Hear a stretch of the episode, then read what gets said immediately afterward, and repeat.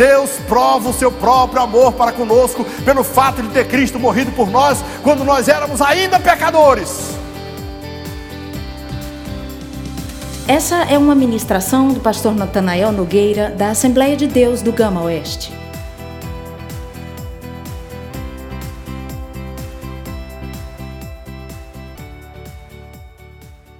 Glória a Deus. Vamos permanecer em pé como estamos. Eu quero pedir aos irmãos para abrirem as suas Bíblias. Nós lemos no início desse culto o texto de Romanos, que fala sobre a fé salvadora, a fé que nos leva a Cristo Jesus. Todo aquele que invocar o nome do Senhor será salvo. Nós queremos, durante esses próximos domingos aqui, não sei quantos, conforme o Espírito Santo dirigir, trazer algumas reflexões sobre a fé. É algo que nos mantém firmes, é algo que nos mantém seguros na presença de Deus. Passamos quatro semanas falando sobre o culto, e eu tenho a impressão que nosso compromisso em cultuar a Deus com genuinamente, com o nosso coração entregue, voluntário, definitivamente para a glória do seu nome, eu acredito que tem sido crescido, nós temos sido edificados. Mas eu vejo que esse momento de muita turbulência, esse momento requer um pouco mais de fé em muitos de nós. Fé que Deus vai nos dar vitória, fé que vai conseguir a graça. Entretanto, eu vou ler agora a outra parte do texto, que é Efésios capítulo 2, versículos de 8 a 10, que está no texto o seguinte. Nós lemos o primeiro, guarde no seu, na sua memória, no seu coração. Efésios capítulo 2, versículo 8 a 10 diz: Porque pela graça sois salvos mediante a fé. Isso não vem de vós, é dom de Deus, não de obras para que ninguém se glorie, pois somos feituras dele, criados em Cristo Jesus para boas obras, as quais Deus de antemão preparou para que andássemos nelas. Amém? Eu vou pedir aqui o pastor Haroldo para conduzir-nos numa oração e seguiremos.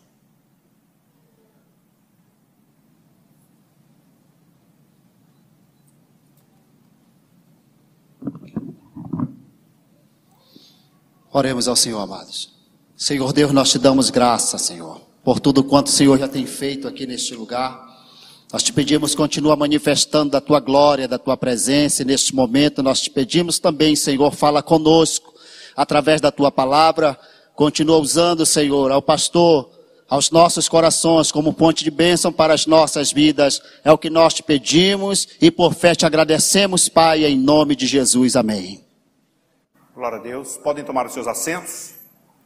Como eu estava dizendo, não há como vencer adversidades tão intensas como as que nós vivemos hoje, se não tiver uma pitada bem recheada de, de fé. Porque a fé é o que nos faz confiantes a cada dia, permanecer na presença de Deus. Eu sei que os irmãos que estão aqui não estão aqui porque não estão correndo risco algum. Vocês não vieram para cá porque vocês estão dizendo assim, ah, isso aqui não é nada, né?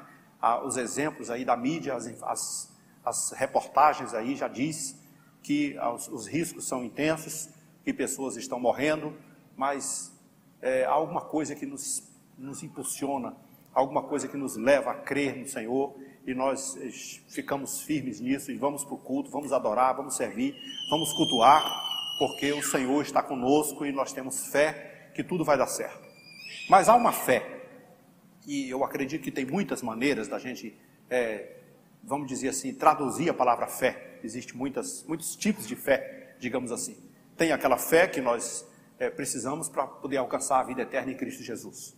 Tem aquela fé natural que as pessoas creem que, que, que Deus existe, mas que Jesus existiu, que, que, fez milagres, mas não aquela coisa que, que transforma as vidas, né? Tem o dom da fé, eu acredito que quando Jesus falou assim, se você tiver fé do tamanho de um grão de mostarda, você pode mover uma montanha de um lado para outro, mas a gente sabe que isso não acontece todo dia e que nem é todo mundo que tem essa habilidade e essa autoridade, é, é preciso de uma coisa maior.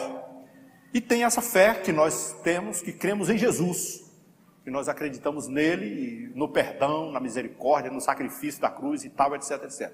E hoje eu quero me deter nesta fé salvadora, esta fé que nos leva a Cristo Jesus a uma vida eterna. Escutem bem, a salvação é uma obra exclusivamente de Deus, de ponta a ponta. Não há nada que o homem possa fazer com seus méritos, com suas condições, com, as suas, com seus recursos. Não há, não há essa história de eu orei muito, eu jejuei muito, eu fiz boas obras, eu dei esmola, eu fiz aquilo. Não há nada que você possa fazer para ser salvo. Não existe recursos humanos para isso. Você não compra por dinheiro, não compra por devoção, não compra por dedicação, não compra porque nada, na verdade, por melhor que sejam as nossas obras, elas são indignas e insuficientes para nos pagar a fé. A fé é de ponta a ponta exclusivamente obra de Deus na nossa vida. A fé é a salvação como um todo. Mas o texto de Efésios nos dá três informações importantes assim rapidamente. A primeira delas é que o mérito da salvação é a graça de Deus. E o que é a graça de Deus? O Senhor deu de graça, nós não merecíamos, nós não tínhamos condições de receber, todos nós éramos pecadores, todos nós estávamos perdidos, e o Senhor, sem cobrar absolutamente nada, sem requerer coisa alguma de nós, sem exigir que nós fizéssemos alguma mudança de vida, quando nós éramos ainda ímpios, pecadores, mentirosos, ladrões, traiçoeiros, tudo de ruim, o Senhor derramou sobre nós a sua graça para nos salvar. E se você disser assim, eu não merecia mesmo, e não merecia, também não merecia, não. Nem você merecia, nem eu merecia, nem ninguém merecia. Porque o Senhor derramou a sua graça, foi para ladrões, salteadores, bandidos. O Barrabás, por exemplo, né? Foi preso junto com Jesus, é uma história bem significativa. Ele era preso por sedição, era um sujeito revolucionário, um sujeito que causou alguns danos à sociedade. Ele estava preso no mesmo dia que Jesus. De repente, tomaram Jesus para a crucificação. Ele também seria um dos crucificados, mas por alguma razão, alguém chegou lá nas suas cadeias, abriu as correntes, soltou as, abriu as portas e disse: Barrabás, você pode ir para casa. Talvez até o Barrabás tenha questionado, mas não, eu não posso, porque eu já, eu já fui julgado, fui condenado, parece que você é crucificado daqui a pouco. Ele, não mais porque Jesus, chamado Cristo, vai morrer no teu lugar. É graça, só graça, não existe outra coisa. Mas nós, a, segunda informação que Paulo nos dá é que a causa instrumental, se a causa meritória é a graça, a causa instrumental é a fé. E a fé também, é claro, que é uma, uma coisa que vem de Deus para as nossas vidas, mas nós precisamos ter a fé. Sem a fé, a gente não consegue alcançar. A fé, a fé é o meio, é o caminho, é a ponte que nos leva daqui para lá. É, é, é a mão que nós estendemos para tomar posse da fé, da graça. Eu não tenho como pegar a graça de Deus se não tiver fé. É, a fé é como a mão do mendigo pedindo a esmola para o rei e o rei nos concede a graça. E se nós não tivermos essa fé, não vamos conseguir absolutamente em meio algum. Então, só pela fé nós alcançamos a graça de Deus, e a graça de Deus é quem nos dá a salvação. A graça, pela graça, sois salvos por meio da fé. É por, por causa, por intermédio da fé, pelo caminho da fé. Então a graça é o braço de Deus estendido ao homem e a fé é o braço do homem estendido a Deus. A graça é o passo que Deus dá até o homem e a fé é o passo que o homem dá até Deus. Nós conseguimos juntar essas duas coisas e pela graça sois salvos por meio da fé. Agora Paulo fala uma terceira coisa, que o resultado da fé, da, da salvação, o resultado de, de tudo isso são as obras. E, e é claro, isso de vez em quando gera algumas confusões, mas nós não somos salvos por causa das obras. Nós somos salvos para as obras. As boas obras não são a causa da nossa salvação, mas o resultado dela. O apóstolo diz assim: Nós somos feitura sua, criados em Cristo Jesus para boas obras, as quais Deus preparou para que andássemos nelas. Nós não vamos ganhar salvação. Você não ganha salvação porque você é fiel, porque você dá dízimo, porque você compra isso, porque você dá esmola. Não, você ganha salvação porque a graça de Deus chegou à sua vida e você teve fé para receber. Mas quando você tem essa salvação em Cristo Jesus, então você começa a frutificar com boas obras. Isso é fundamental e isso é importante para nós. Então nós temos aqui três coisas que nós vamos refletir hoje. Primeiro, alguns significados, algumas, alguns tipos que nós podemos chamar de tipos de fé ou significado para fé. Segundo, é, quando, nós, quando, quando, quando nós chegamos à conclusão da nossa fé salvadora, então nós nos enxergamos. Quando, quando essa fé chega no nosso coração, nós olhamos para nós mesmos. Aquilo que a gente não conseguia ver antes, a gente consegue ver. E, e, eu consigo ver os meus defeitos. É como se eu olhasse no espelho e dissesse assim: Ah, meu Deus, eu estou assim despreparado desse modo. E, e, então eu tenho uma mudança é, brusca né, no, no meu conceito. E terceiro lugar, quando eu chego a essa conclusão, então eu vou buscar, claro, vou buscar o amor de Deus, o sacrifício de Cristo, porque sem Ele eu não tenho salvação. Eu quero ser salvo e eu sou salvo por meio da graça e por meio da fé. Então hoje nós vamos falar sobre essa fé salvadora. Quais são esses tipos de fé que nós falamos? Por exemplo, eu, eu poderia chamar de intelectual, de natural, de, ou de uma coisa comum, que uma grande parte das pessoas tem fé. Por exemplo, se você perguntar para uma grande parte de pessoas que não, não, não segue a Cristo, não anda com Jesus, não tem Deus no coração, se você dizer, você crê em Jesus Cristo? Ele diz assim, eu creio, eu creio nas coisas sem compromisso. Por exemplo, eu creio que Jesus foi uma pessoa que existiu verdadeiramente, que andou por aqui, que fez alguns milagres, mas isso não tem nenhum valor para a minha salvação, isso não tem nenhum valor para a minha, minha transformação de vida. É, ele crê. E, e, de certa forma, isso é naturalmente ou intelectualmente uma fé. Existem umas pessoas que creem em Deus, e se você perguntar assim, a maioria das pessoas, ninguém vai dizer assim, com raras exceções, aqueles que são realmente ateus, e que vão dizer, eu não creio em Deus. Então existem as pessoas que creem na existência de Deus nas suas habilidades, na sua pessoa. É, é, um, é, uma pessoa que tem confiança, tem convicção de que Deus é bom, que Deus faz as coisas, que Deus criou o céu e a terra, que, que Deus, mas não quer naturalmente entregar a sua vida para esse Deus. É, é, é, é complicado para isso. Então é uma fé, mas não é aquela fé salvadora.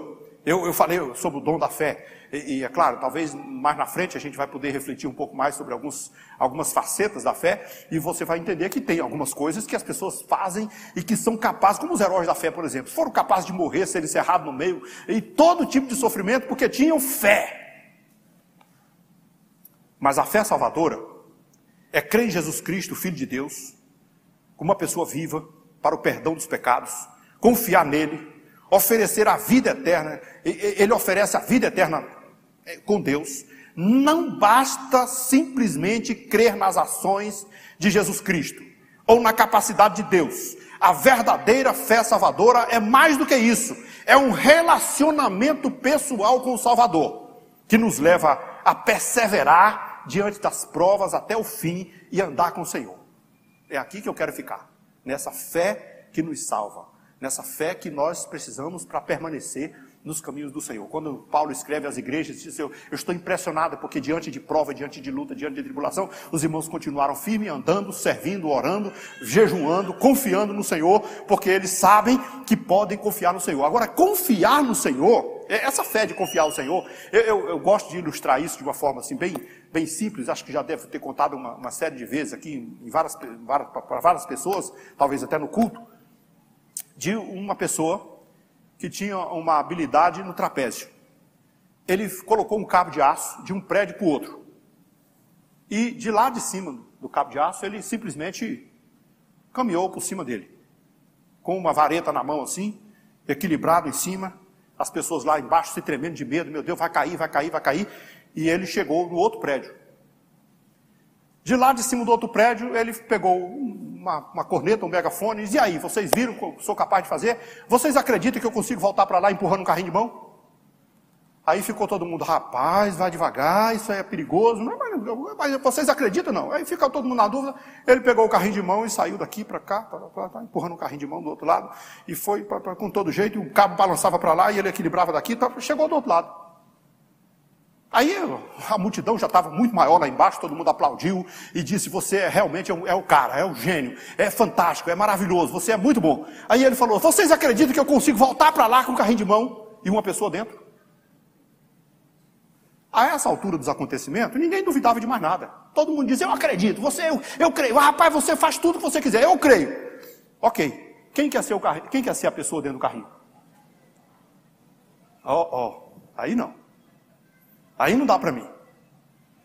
Ou seja, eu confio em você, mas eu não me confio a você. A diferença ter fé em Jesus é assim, porque eu não só confio em Jesus, eu me confio a Ele. Entrega o teu caminho ao Senhor e confia nele. Entregue-se a Ele. Faça dele o seu Senhor, seu Salvador, seu protetor, o seu tudo. Isso é a fé que nos leva a alcançar salvação em Cristo Jesus. Agora, quando nós chegamos nesse ponto, quando nós entendemos essa fé, quando nós tomamos conhecimento disso, é, é, é inevitável que nós não nos enxerguemos.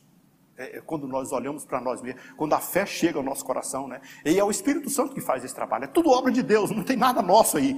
Mas a Bíblia diz que o Espírito Santo convence o homem do pecado, da justiça e do juízo. Até então você não tem fé em nada, você não, mas a palavra vem, a palavra fala, e a Bíblia diz que a, a fé vem pelo ouvir a palavra de Deus. Aí você começa a ouvir a palavra, começa a dar vazão, daqui a pouco a fé chega. Então a fé vem de onde? Da palavra de Deus. E quem é a palavra de Deus? Jesus. Ele é o verbo de Deus. Você começou a tomar conhecimento de Deus, acreditou na sua promessa, na sua palavra, você creu nessa mensagem, e aí então você começou a ter fé. Aí você diz, meu Deus, e agora? E agora vai acontecer um negócio assim inusitado, você vai se enxergar. E a primeira coisa, conclusão que você chega assim, eu sou um pecador. Eu estou perdido. Eu vou dar um exemplo, por exemplo, no texto de Isaías capítulo 6. É um texto muito conhecido, de vez em quando a gente usa aquele texto, porque a história é muito significativa, porque você precisa ler os primeiros capítulos de Isaías para você entender. Era um profeta do, do dedão apontado. Era o profeta do ai daquele. Ai de você, ai da nação, ai do fulano, ai desse, ai do que, que mente, o que rouba, o que faz, ai, ai do pecador, ai ele tinha uma visão muito clara sobre a vida, e eu acho que isso acontece na, na, vida de muita gente, tem gente que gosta de apontar os erros, ai da fulano, ai do coitado daquele, olha o jeito dele, olha o que ele faz, olha o que ele se porta, olha a maneira que ele anda, olha o jeito que ele veste, olha, é tudo, nós somos especialistas em olhar a vida dos outros. Ai daquele, ai daquele, ai daquela, ai da nação, ai daquela. Um dia Isaías passou por uma prova muito grande, ele perdeu a sua âncora, né? O rei Uzias tinha morrido, ele ficou muito, talvez, quem sabe, deprimido. E aí ele foi orar, ele foi falar com Deus, ele entrou no santuário, entrou no templo, e lá talvez tenha dobrado os joelhos, e de repente o Senhor lhe deu uma visão celestial. Ele disse assim: Eu vi o Senhor assentado num alto e sublime trono. Meu Deus, você pode imaginar o que é você ver a glória de Deus? Quando ele viu a glória de Deus, eu acredito que foi, foi arrepios, foi choro, foi lágrima, foi dor, foi o coração, a espinha, e tudo no fundo, enfim, tudo nele se movia de maneira diferente. Ele ficou aflito e ele viu os serafins em, ao, ao redor do Senhor dizendo: Santo, Santo, Santo, Santo é o Senhor dos Exércitos, toda a terra está cheia da sua glória. E ele ficou impressionado e disse: Meu Deus, aí ele caiu por terra, seu joelho no chão. Aí ele disse assim: ai de mim. Aí, naquela hora a fé aumentou, naquela hora abriu-se o coração do entendimento, naquela hora ele conseguiu assimilar o que é Deus na sua vida, e aí então ele, no lugar de apontar para os outros, ele falou assim: ai de mim, que vou perecendo. Mas por que, Isaías, que você está morrendo? Porque eu sou um homem, aí, aí, ele, aí ele botou, eu sou um homem de lábios impuros, eu sou um homem impuro. Aí eu vou imaginar, eu vou parafrasear. Eu sou um pecador, sou um ordinário, sou um mentiroso, sou isso, sou aquilo. Aí ele achou todos os defeitos que ele tinha. Eu habito no meio de um povo impuro, eu também sou impuro como eles. Eu estou perdido, eu estou arruinado, eu estou falido, eu estou. Agora minha vida acabou. Ai de mim.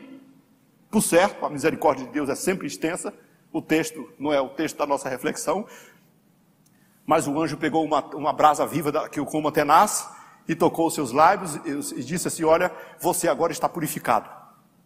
Os seus lábios foram purificados. Não fica temeroso por isso. E, e aí então veio aquela transformação, o que transformou no, no, instrumento de Deus, quem sabe no missionário, quando ele ouviu a voz dizer assim: A quem enviarei, quem há de ir por nós? Ele disse: Eu estou aqui, envia-me a mim.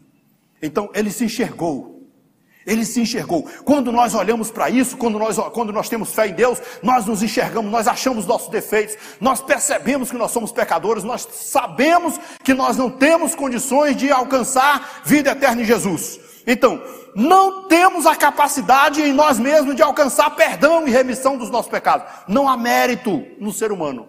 Você não pode comprar por dinheiro, você não pode comprar por devoção, você não pode dizer assim, olha, porque se fosse por devoção, irmão, ele poderia fazer sacrifício, carregar. Você pode carregar a cruz, você pode andar de joelho, calçar, botar milho dentro da bota, você pode fazer o que você quiser, você pode dar todos os seus bens para os pobres e, e não vai resolver. O apóstolo Paulo chegou a falar na carta aos Coríntios sobre o amor, dizendo assim: eu posso pegar todos os meus bens e dar para os pobres, e até oferecer meu corpo em libação. Não há nada que eu possa fazer para receber de Deus o que Ele tem para para nos dar pela sua graça. Não existe um valor para isso. Eu estou perdido. E é por isso que o pecador, quando ele tem essa consciência da fé, quando ele, quando ele recebe essa consciência cristã, ele diz assim: agora eu estou arruinado, agora eu estou perdido, agora eu não tenho mais jeito, eu sei que não consigo mais fazer isso. E olha, vou dizer uma coisa para você: é o primeiro passo que um homem dá para transformar a sua vida. Durante muitos anos, aqui ainda hoje, mas eh, houve épocas mais intensas, e que as pessoas costumam procurar o pastor porque estão viciados em droga. Por exemplo, uma, uma droga terrível que tem assolado e destruído muita juventude é um tal de crack, e, e merla, crack, e, e esses jovens chegam arrasados.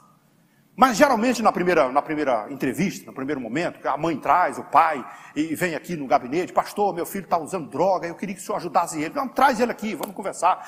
Talvez uma casa de recuperação, talvez uma internação. Aí o garoto senta na frente e eu perguntei, como é que você está? Ele diz, não, não sou viciado. Eu, eu uso de vez em quando, mas é por hobby. É, minha mãe está muito aflita, muito desesperada, mas eu usei por usar e tal, etc. E, e eu falo, mas você não, não acha que isso está te prejudicando? Você, não, não, não, eu, eu, eu, vou parar. Isso aí, na hora que eu quiser, eu paro. Eu, eu usei assim uma vez ou outra, assim, mas eu, eu vou parar. Aí a mãe pergunta, e aí, pastor, como é que foi? Agora não tem jeito. Não tem como eu ajudá-lo. Não posso fazer nada. Mas como não pode? Ele não quer, ele não vai querer. Ele não, ele não, ele não se conscientizou do seu, do seu erro. Aí, da próxima vez que a mãe vem, vem arrastando ele. Vem um, um, um lixo humano.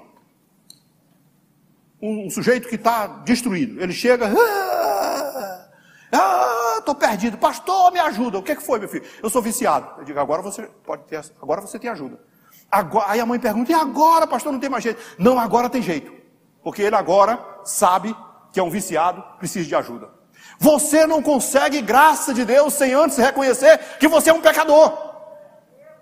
Que você não, não tem mérito, que você não consegue, que você não tem recurso, você não tem dinheiro, você não tem dinheiro que pague, não tem sangue que pague, não tem nada que pague a sua salvação, só Jesus. O mérito da salvação é a graça de Deus. Não tem outro recurso. E aí você chega à seguinte conclusão: eu preciso urgente de um Salvador e da sua misericórdia. Aí, olha, olha a fé que, que leva você. Aí você chega ao arrependimento. Eu me arrependo. Eu, eu, eu não quero mais. Meu Deus, essa vida não serve mais para mim. Eu não, eu não posso mais fazer nada. E, você, a, a, gente tem esses, esses irmãos que trabalham conosco aí, de vez em quando, das casas de recuperações, eles vêm dar os testemunhos aqui, e eles falam que foram achados na calçada, e, e às vezes uma pessoa aqui, né? Nós já vimos aí vários, como o pastor Arantes e, e outros mais que vieram aqui, e disseram: Eu estava na calçada, desesperado, naquele estado deplorável, e passou um cristão e perguntou: E aí? Rapaz, você não quer aceitar Jesus? Me ajude, me ajude, faz alguma coisa por mim, que eu quero ajuda. Quando ele está nesse estado, você pode ter certeza, você está arrependido, muito arrependido. Eu, se eu pudesse, nunca teria entrado nessa vida. Ah, sim, então eu tenho uma solução para você. Você precisa crer no perdão do Filho de Deus. E quando você crê no perdão do Filho de Deus, a coisa fica tão boa que você diz assim: Meu Deus, irmãos, tem coisa que Deus perdoa e a pessoa não quer perdoar. Tem coisa que você mesmo não quer se perdoar, mas Deus perdoa. E o perdão de Deus, o perdão de Jesus é tão impressionante que ele pega os nossos pecados e joga no mar do esquecimento para nunca mais se lembrar dele. Tiago usa a palavra assim, não lhes impropera, ou seja, não lance em rosto. De repente, daqui a 50 anos, se você pecar de novo, Deus não vai dizer assim, tá vendo? Há 50 anos atrás você fez. Não, Deus não lança em rosto. Ele sempre vai te tratar como uma pessoa merecedora da sua graça e da sua misericórdia. Porque Ele não tem amor por você porque você fez alguma coisa. Ele não te ama porque você é bom. Ele não te ama. Deus prova o seu próprio amor para conosco pelo fato de ter Cristo morrido por nós quando nós nós éramos ainda pecadores. Ele nos ama como nós somos. Não há nada que você possa fazer para Deus te amar mais ou te amar menos. Você só tem uma, uma coisa a dizer: Ele me ama. Ele me ama. O amor de Deus é imensurável. E você precisa receber isso pela fé. Quando você tem fé em Deus, você diz assim: Eu preciso urgente de um Salvador e da sua misericórdia. E você sabe assim: não existe ninguém, não há nenhum outro nome debaixo do céu pelo qual pudéssemos ser salvos. Só existe um nome, e esse nome se chama Jesus de Nazaré, porque Jesus de Nazaré morreu por nós, ele deu a vida por nós, ele sacrificou-se por nós, ele entregou sua vida na cruz do Calvário por nós. Então, por ele, nele e sempre com a graça dele, pelo perdão dele, nós conseguimos alcançar a vida eterna em Cristo Jesus Jesus por meio da fé. E aí então nós buscamos esse amor e esse sacrifício. Deus nos amou antes de tudo, antes de tudo, sacrificando-se por nós. Não foi porque eu era bom. Você sabe que tem hora que a pessoa diz assim: Ó oh, irmão, eu vou dizer uma coisa para você. Eu estou aqui nesse lugar aqui, mas eu paguei o preço. É, eu acho que é uma força de expressão que os irmãos usam, né? Às vezes o irmão está naquela fervor, naquele fervor. Aí eu paguei um preço, por isso eu estou aqui. Pagou não, irmão. Você não pagou nada. E se você fosse pagar, você também não tem como pagar. E essa salvação que Deus nos deu, não há quem pague. Porque precisa ser derramamento de sangue. E o seu sangue e o meu sangue não serve. Porque os nossos sangues são sangue de pecadores. Só existe um jeito de ser salvo. Um sangue puro e imaculado. E só tem um. Só teve um no planeta: o sangue de Jesus Cristo que nos purifica de todo pecado. Não existe outra alternativa, não existe outros recursos. Então, o amor de Deus que nós precisamos buscar, e o perdão de Deus, e tudo que Ele fez, Ele sacrificou por nós, pagou o preço que eu não podia pagar pela minha salvação. Ele pagou. Se fosse depender, um dia o Senhor Jesus contou uma parábola de dois credores. E, e, é claro que ele queria, naquele contexto, falar sobre perdão, né? Mas eram dois credores que um devia um pouquinho, outro devia muito. E, e, o que o texto diz, assim, eu quero só refletir só desse lado, é que Jesus mandou rasgar as duas dívidas. E, para ele, o, o, o, o, homem que era o, dono das dívidas, pode, tá, ambos estão perdoados. E pronto. É claro que no contexto diz que um é, questionou, né? Você lembra daquele episódio onde Jesus teve os pés lavados lá na casa de Simão, o curtidor? Leproso. E, e ficou todo mundo observando. E, e, o próprio Simão, acho que ficou pensando assim: mas não é possível. Essa mulher pecadora lavando os pés de Jesus e ele não está nem aí. Será que ele é mesmo filho de Deus? Será que ele, que ele conhece a pessoa mesmo? Aí Jesus, obviamente, tomando conhecimento disso, falou: Simão, vem cá, eu, eu queria conversar contigo, fazer uma pergunta para você dois credores. Um devia uma coisa, uma ninharia, um valorzinho bem simbólico. E o outro devia muito dinheiro. Mas nenhum dos dois podia pagar. E o dono da dívida simplesmente resolveu perdoar tudo. Tanto você como você não precisa pagar mais nada. Qual dos dois te parecerá mais grato? Aí Simão fez uma análise bem lógica. Claro, certamente aquele que teve a sua maior dívida perdoada.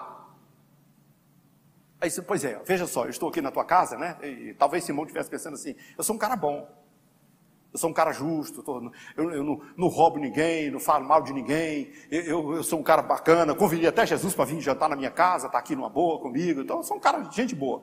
Eu, eu, eu, eu, sou fiel aos meus, aos meus princípios, faço até jejum. Quem sabe eu tivesse com esse, com esse comportamento?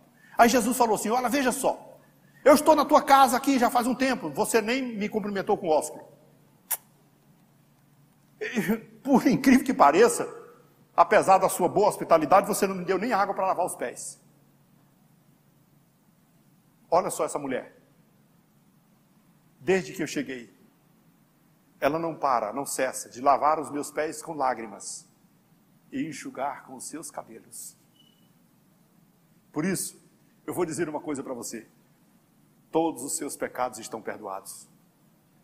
Ora, que coisa!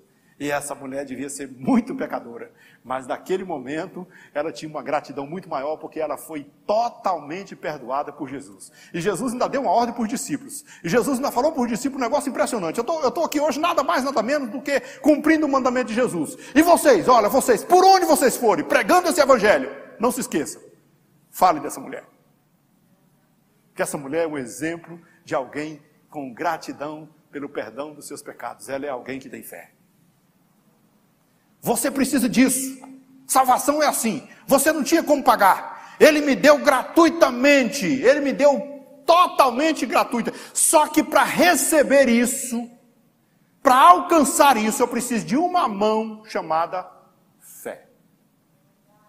Olha, se eu colocar esse copo com água aqui e disser, quem estiver com sede pode vir aqui tomar essa água, e, e você pode ficar nessa cadeira aí dizendo assim: hum, eu estou morrendo de sede. Ele nos deu a água, podia ir beber essa água, né? Hum, eu estou com muita sede. Se eu fosse beber essa água, eu seria muito bem saciado. Mas se você não vier aqui não pegar com a sua mão, você não vai saciar a sua sede.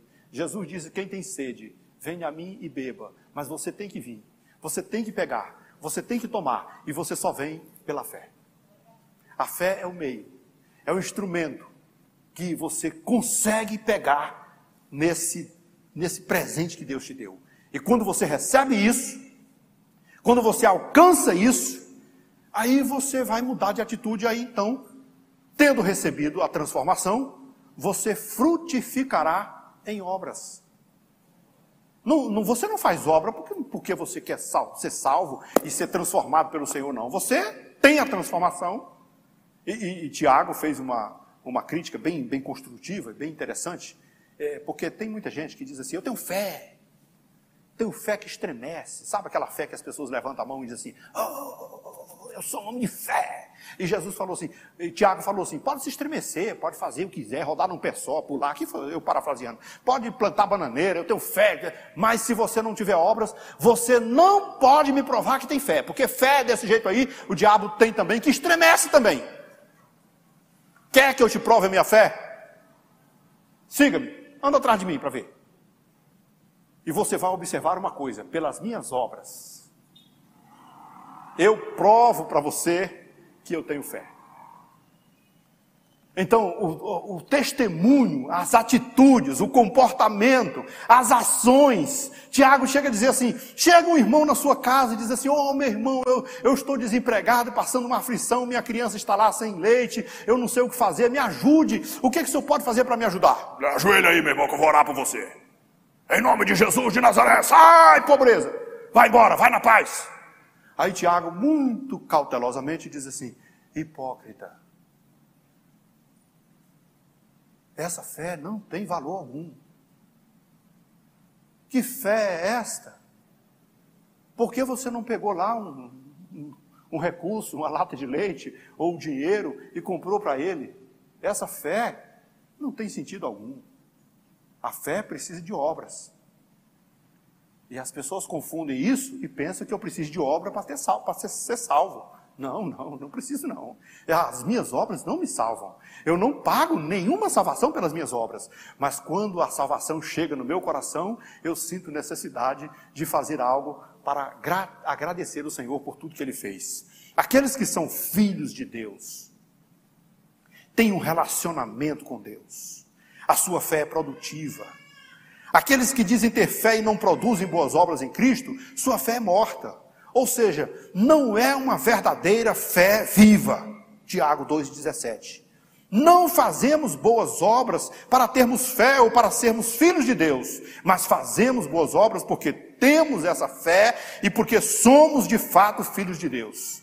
A fé vem primeiro, depois somos filhos de Deus e produzimos boas obras. Mesmo que uma pessoa entenda o Evangelho e concorde com as suas verdades, isso não garante que tal pessoa tenha a fé verdadeira, pois, como diz Tiago, até os demônios creem e tremem. A fé que salva é aquela que envolve confiança e profundo amor por Jesus como seu Senhor e Salvador. Obrigada por ouvir essa ministração. Aproveite e compartilhe com seus amigos e familiares. E no próximo domingo, às 18h30, venha celebrar conosco. Deus te abençoe.